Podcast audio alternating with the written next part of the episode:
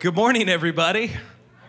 Again, good morning. Uh, my name is Tim Power. If we haven't had a chance to meet, I am uh, an associate pastor here at Salem, and it is just awesome to be with you today. I'm really excited because today we're going to be uh, finishing up a sermon series that I have personally gotten a lot out of. It's our Quit sermon series. Do we have any quitters in the room? Do we have any quitters in the room? I now I can see, I understand, especially if you're just joining us maybe for the first time in this series, why it sounds a little. What do you mean quitting? I, I think we are programmed in our culture to think that quitting's a bad thing, right? Quitters never win. So the idea of quitting or surrendering makes us a little bit uncomfortable. But but it shouldn't be that way.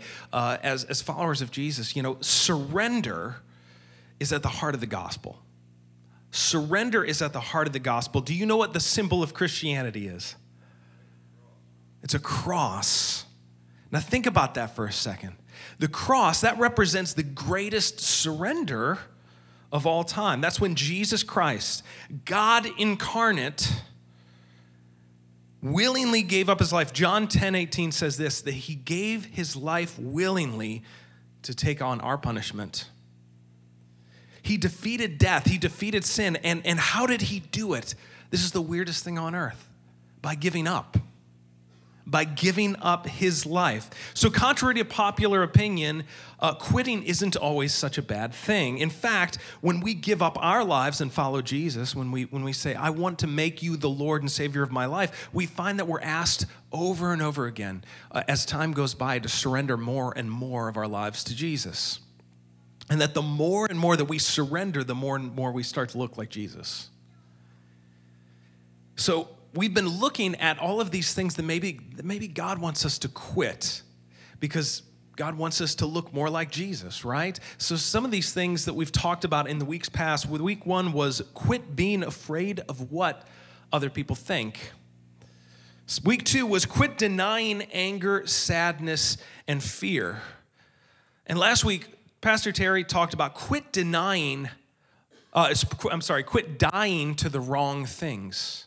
Quit dying to the wrong things. And this week we're going to talk about quit living someone else's life. Now, what does that mean? Quit living someone else's life. Well, I think it means this. As we talked about earlier, God made you. And God made you exactly the way that God wanted to make you.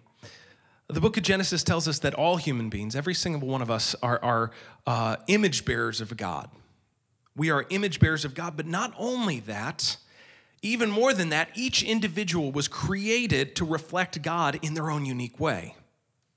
That's a powerful truth. And we read this in Ephesians 2, verse 10. It says this Instead, we are God's accomplishment, created in Christ Jesus to do good things God planned these things for good to be the way that we live our lives. I'm going to read that again.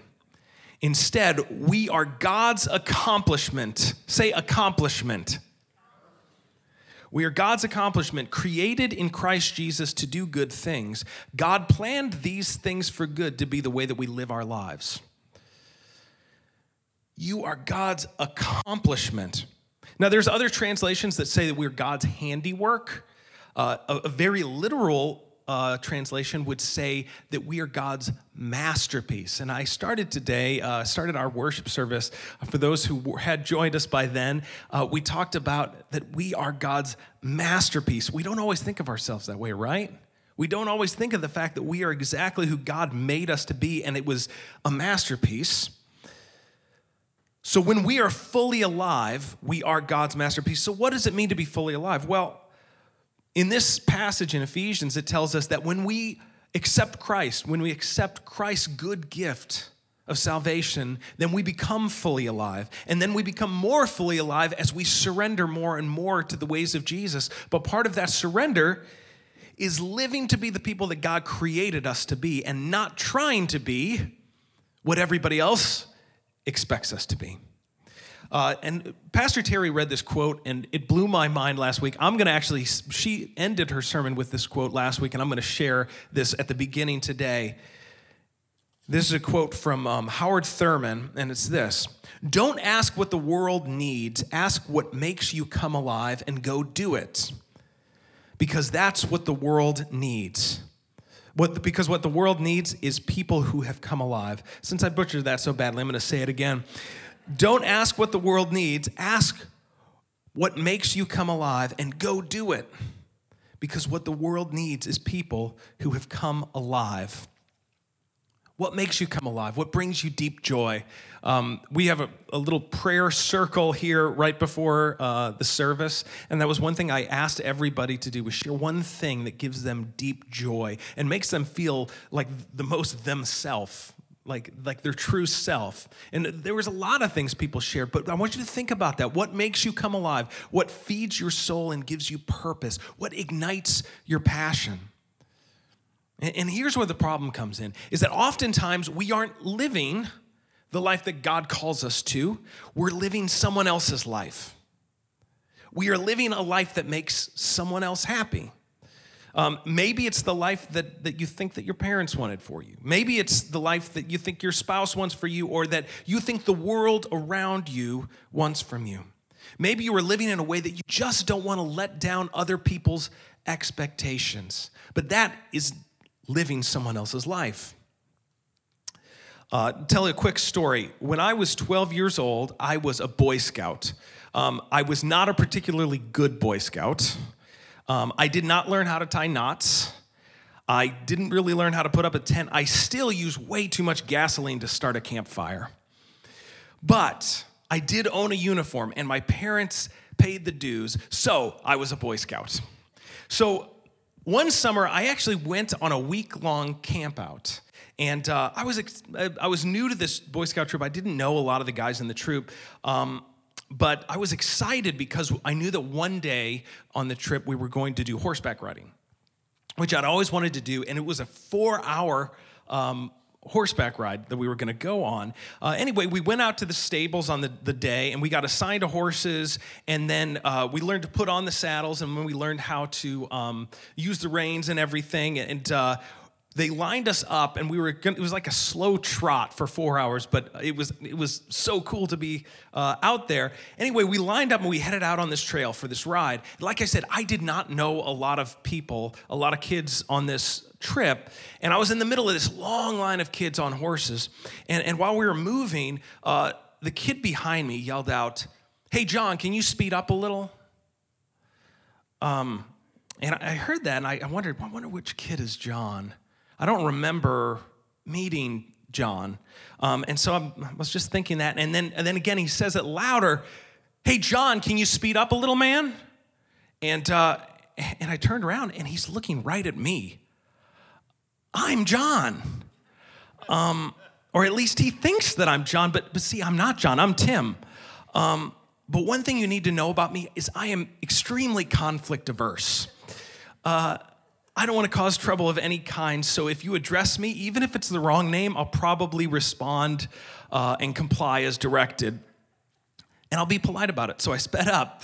Uh, and so we went along, and this boy started to comment on the scenery. Uh, and he would say, John, isn't it beautiful? And I would nod my head.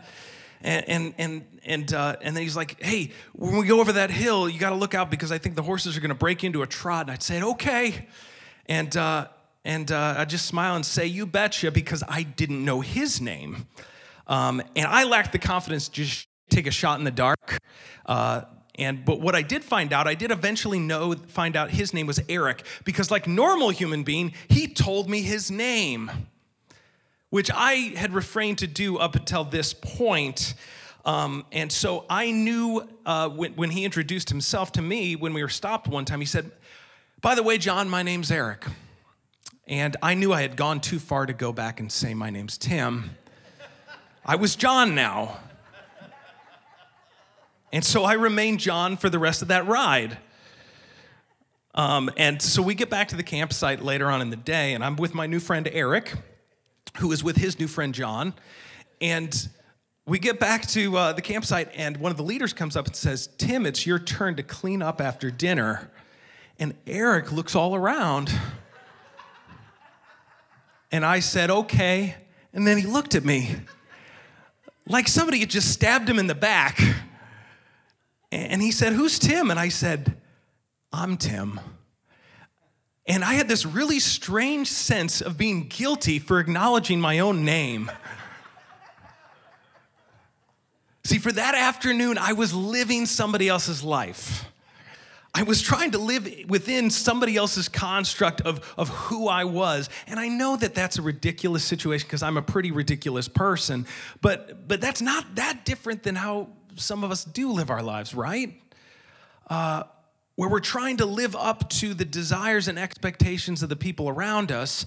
And, and no matter what we do, we can't quite measure up, and we find ourselves feeling exhausted, depressed, and unfulfilled in our lives because we're living someone else's life.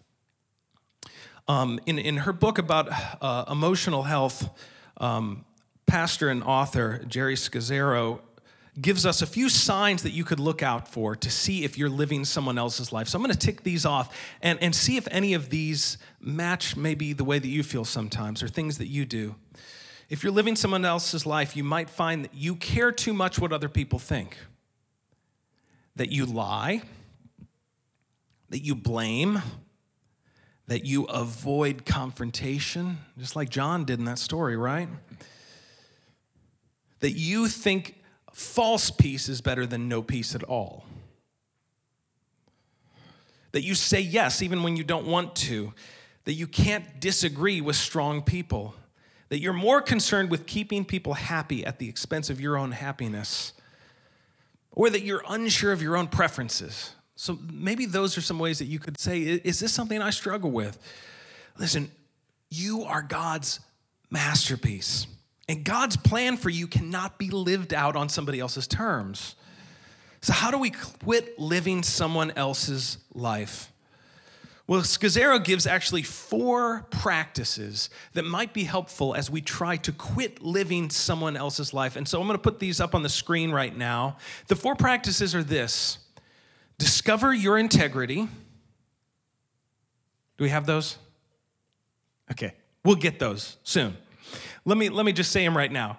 Discover your integrity, listen to your inner rhythm, set your boundaries, let go of others. So, discover your integrity, listen to your inner rhythm, set your boundaries, and let go of others. Let's start with this idea of, of discovering your integrity. Have you ever thought truly about what you value? the things that you personally value. So, a lot of people don't take the time to consider what they value and, and what their first guiding principles are, what their greatest motivations are. And therefore, when conflicts arise with other people, they can easily give into the fears, agendas, and the expectations of other people. You know, as a pastor, I, I've had many times when a church function has come in conflict with an important family function or obligation. And, and there's been times where I'll admit I've made the wrong choice, um, where, where I'll go to a work event when I know my family needs me. And, and I'm probably not the only person in this room who have made, who's made decisions like that, where, where I knew that I probably should have done one thing and, and did the opposite to live up to the expectations of somebody else. Now, if I could pause a second and, and think, well, wait a second, what is my first priority? Then, then I'd say, you know what? I, I'm a dad before I'm a pastor. I'm a husband before I'm a pastor. Uh, and in fact, if I'm failing as a husband, if I'm failing as a dad, how great a pastor am I going to be? Right? Now, that's living into first principles. That's finding, discovering your integrity making the first thing the first thing. The second practice is this listen to your inner rhythms. You know, Psalm 139, uh, 16 says this You formed my inmost, my inward parts. You knitted me together in my mother's womb. Did you know that every heartbeat is unique? Have you ever heard that before?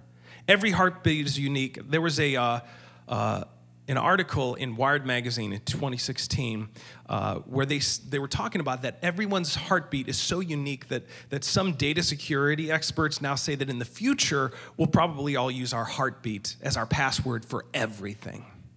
Crazy, right? So In this context, when I'm context, when I'm talking about your inner rhythm, what I'm talking about is the your body's way of telling you that you're at your best or you're not at your best. When you're living according to your inner rhythm, you can live authentically and live out the grace and compassion of Jesus. But when you try to live somebody else's life or live by someone else's inner rhythm, you're going to find yourself stressed, depressed, and worn out. When I was um, much younger, when I was engaged to my wife, every Sunday we would have lunch at my in law's house, uh, my mother and father in law. And my, my father in law was a pastor of a small church. And um, so every Sunday after church, not just the two of us, but a big chunk of the congregation would, would gather at their house. And, and her mom, Mary, would cook for all of these people. And we'd have lunch. And when lunch was over, we would still hang out. And, and people would hang out, uh, sometimes dozens of people, until five or six in the evening, okay? This, this was. This was a lot of time spent with a lot of people in your house. And, and when my wife and I got married, she thought that part of being a grown up uh, married couple meant that you had lots of people over for lunch on Sundays. Um, and so, right when we got married, she would invite a big group of folks over, and, and we'd eat lunch, and they'd hang out and hang out and hang out. And come Sunday evening, I noticed my kind, loving sweetheart of a wife was grumpy, frazzled, and honestly not very nice to be around. Um, she would soldier on, and we kept having people over, uh, but she kept getting harder and harder to live with. Um, eventually, I said, you know what? I think we might have to stop being quite so hospitable, or we're not going to be together anymore. I'm kidding. but, but it was really it was really making it hard for her because here's the thing she's not a big group person she could be one on one with people and, and go really deep with somebody for hours and hours and hours, but she was trying to live according to her mom's inner rhythms, right? She was trying to live according to someone else's expectations of what this would look like. What is your inner rhythm? I want you to think about that for a second. What are the things that give you life? What leaves you worn out? and burned out. Listen to those rhythms and orient your life in such a way where you can be at your best. The third practice is this set your boundaries. Quick question Who do you need to set boundaries with? Everybody. Everybody. Believe it or not, you need to set boundaries with everybody your family, your spouse, your kids, your parents, your boss, your coworkers. Because people want things from you, right? And that's not a bad thing. People want your time, people want your attention and your resources. All of those are good. But what is bad is when we don't have boundaries in place that help us to stay healthy. And, and when we don't have boundaries in our lives, our lives can become fused. We have this thing called fusion happen. And I don't know if you remember that term from any physics class you've, you've taken, but, but Fusion is this when metals are melted together and they lose their distinctive qualities. When you have no boundaries, then your life becomes fused to the wants and needs and desires of those around you, and it blurs what makes you a unique masterpiece. As, as uh, Geri Scazzero puts it, we set boundaries to love people well. And I'll say that again because it sounds like boundaries keep people out, but it's not true. We set boundaries to love people well. And in setting ourselves free to live our life, we are setting those around us free as well. The fourth practice is this let go of others. Let go of others. That means this stop trying to control the people around you. Stop trying to control the people around you. On a good day, the only thing you can control is yourself. And that's a big challenge, isn't it? I can tell you this as a parent, this is really hard. We want very badly to control the lives of our kids because we, we love them so much, and, and oftentimes we think we know exactly what's best for them. There's this often quoted Bible verse uh, from Proverbs 22 6 that says this Start children off in the way they should go, and even when they are old, they will not turn from it. And I want you to notice when I when I quoted that, it says start them off, start children off in the way they should go. Notice what it doesn't say. It doesn't say control every decision your child makes so that then when they're older, they don't become complete dumpster fires. It didn't say that, did it? See, see, in fact, this scripture and so much scripture is so concerned actually not with us controlling things, but with self-control. Proverbs 16:32 says this, "Better a patient person than a warrior." And listen to this, "Better is one with self-control than one who takes a city." Letting go of others means this, becoming a person of grace-filled influence, not a person of domination a person of self control, not a person of manipulation. I'm going to go through these one more time. The, the four practices are discover your integrity, listen to your inner rhythm, set your boundaries, and, and let go of others. I'm, I'm going to invite our band back up to the stage because we're going to be closing here in a minute. I think these are just a couple helpful ways for us to quit living somebody else's life. I want, I want to say this one more time, just as an affirmation to everybody here. You're God's masterpiece. You, yes, you.